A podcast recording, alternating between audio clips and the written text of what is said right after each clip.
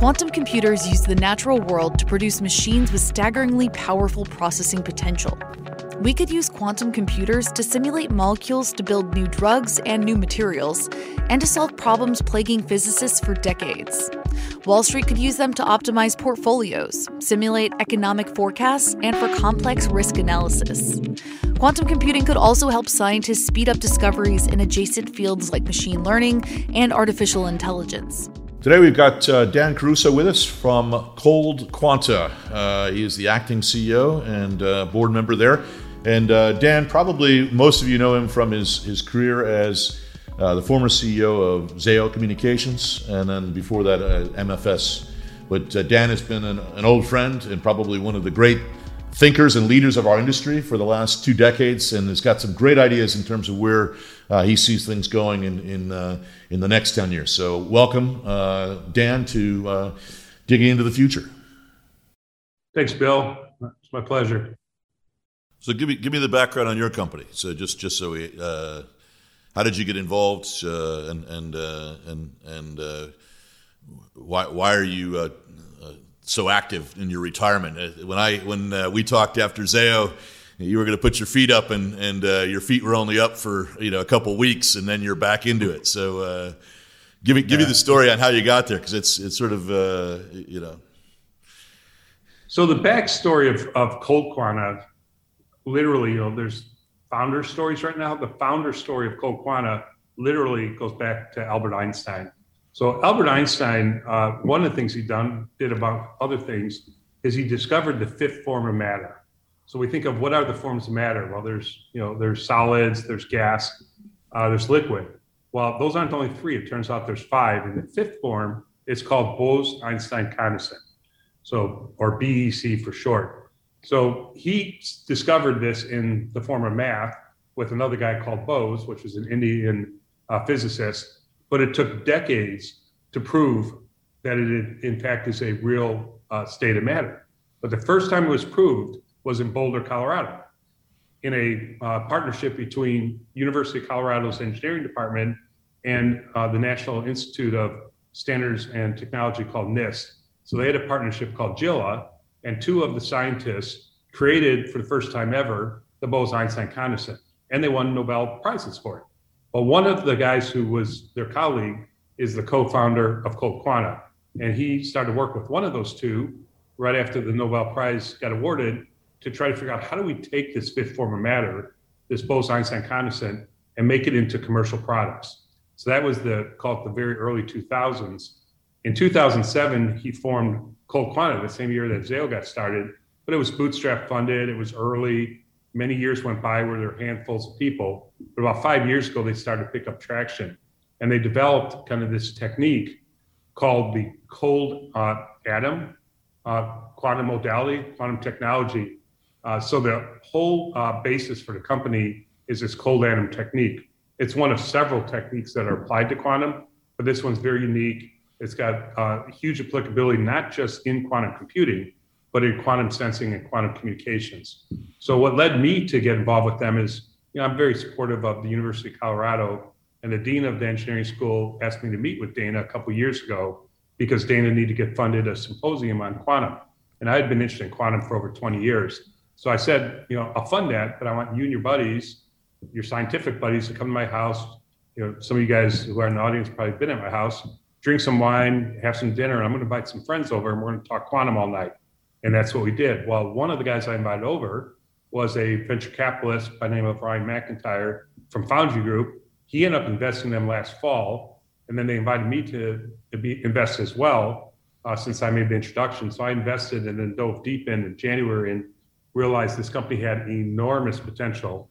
Uh, you know, I think it could be the next $10 billion valuation company in Colorado, but it also needed some help, not on the technology side, because they're deep, you know, very deep, very unique, very powerful on the technical side, but the business side of the house was, we'll just say, not in order.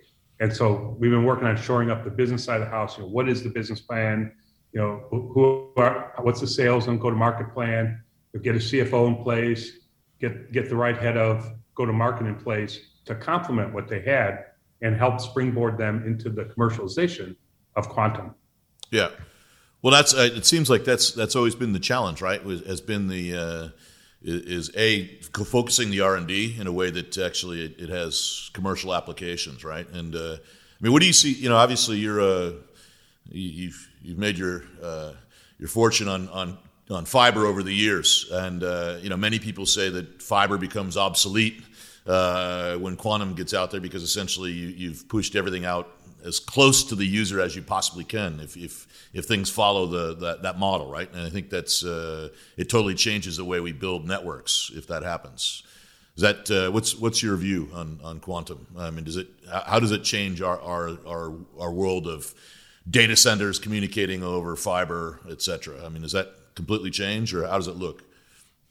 Well, it, it, does completely change, but it doesn't make fiber or data centers obsolete. But it does completely change kind of the technology. You know, people use the word quantum internet. Uh, they use the word uh, quantum communications, and it applies both to fiber-based communications, but also applies to uh, to radio-based or, or mobile communications as well. And it's fundamental. I mean, it's a gigantic change. And by the way, it's going to happen right around the corner. This isn't something that's 10 or 20 years from now. Uh, it's not, you know, this month or next month, although you'll see examples of, of some early stage quantum communication companies who are beginning to build the infrastructure that's going to be absolutely required. So let me back up a little bit to kind of you know present why this is going to happen in such a dramatic way. Um, and I'm going to start with quantum computing. So quantum computing is fundamentally different than traditional computing. Like every advancement in computers to date have been about how fast you could process ones and zeros. So from the abacus when you did it by hand, you know, to calculators, to iPhone devices, to massive data centers, the computers are classical computers. They process ones and zeros faster today than yesterday, but what they do is process ones and zeros, bits. Quantum is different. Quantum's a different computer science. It doesn't process bits. It processes qubits you know, QU bits. And they it works fundamentally differently. It solves problems that classical computers can't solve. So what kind of problems? Well, big problems, like big problems like uh, like cyber, all of uh, cybersecurity, all of encryption is based on really hard to solve math problems, how to uh, take prime numbers and uh, and find out what the primes are from uh, from you know, factor them down. Well, quantum computers just solve those in real time. So all of today's encryption gets broken when quantum computers get to a certain powerful level. Now, here's the good news if you're in the communication industry the way you protect yourself from that is developing quantum communications network that uses the same qubits, these, these strange uh, uh, Bose-Einstein condensates, which is, by the way, how the world really works. You use those to make communications happen differently so that it is unable to be hacked, unable to be, you know, tapped into because you're not passing complete information from one place to another. So if Bill and I are talking here and we're using classical computers and someone taps into it, uh, or classical communications and someone taps into it, they can they can see what information I'm sending to Bill. But if they tap into a quantum communication, all they'll see is garbled information because the information I'm passing to him over fiber or over the airways is only half of the information. The other half kind of exists on both ends, and it's using this what's called uh, entanglement, or what Einstein referred to as spooky action of distance, to communicate the other half of the signal. And it does it instantaneously. It's not through a communication channel. Uh, it's a way of harnessing this this uh, phenomenon of entanglement. So networks are going to need to be built around that. So you you're starting to see examples of that. Quantum key distribution is what you might have heard, yep. but they have to build more technology to make it happen across wide networks. That's just one example. The encryption. Another example is, uh, you know, you, most people on this call are familiar with how mining works for the next Bitcoin for cryptocurrency, or how blockchain is protected. And again, that's based on really hard to solve math problems. You got to build huge data centers, run a lot of compute power. Well, quantum computers just you know solve that. Yeah. So when quantum computers get to a certain power level, they'll just find the next Bitcoin. They don't have to go through a bunch of iterations. They know how to solve that type of optimization kind of algorithm, just the way that this strange phenomena of qubits work. So you'll see you'll, you'll see uh, all kinds of examples discovering new materials, uh, quantum algorithms that traders use. Uh, you'll see just all kinds of examples of how this uh, new type of computing is used to solve problems that otherwise you can't solve. No, no, it's it's it's amazing. Um, and what do you think for? Um, so, so obviously it's the security side of it, but it also do you think it changes? Um, is this how they're going to drive self-driving cars in the future, or you know, how, what do you think? Uh, or is that going to be using traditional computers, or what's how does it play into IoT and things like that? I, I mean, uh, have you thought thought about that?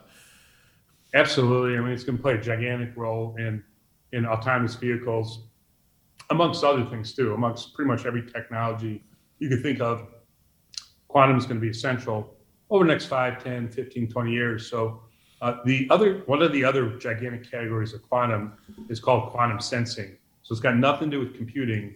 It has everything about using the quantum uh, uh, capabilities to uh, to uh, have a greater degree of both sensing uh, of radio frequency signals as well as positioning, inertial positioning.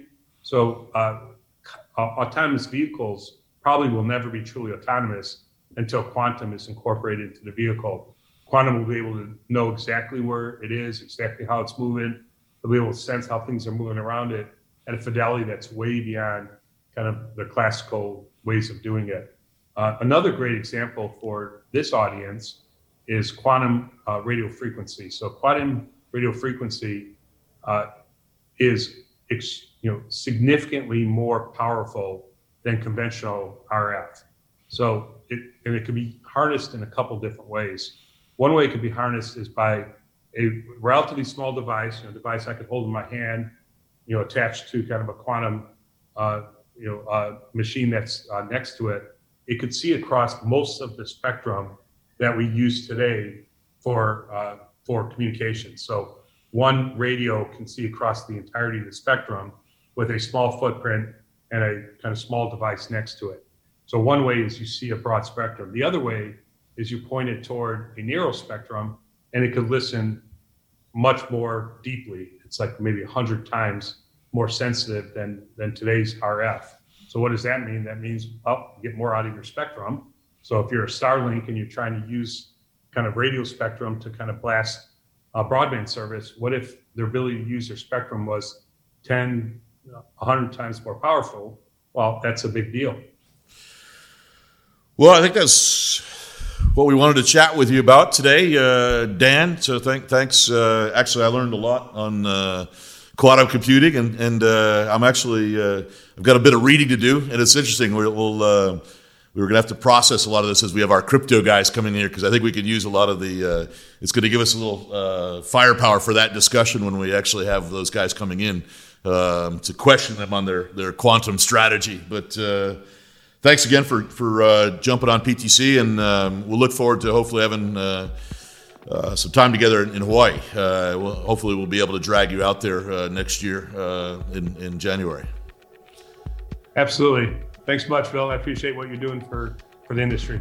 All right. Well, thank, thanks a lot, Dan, and uh, we'll talk soon.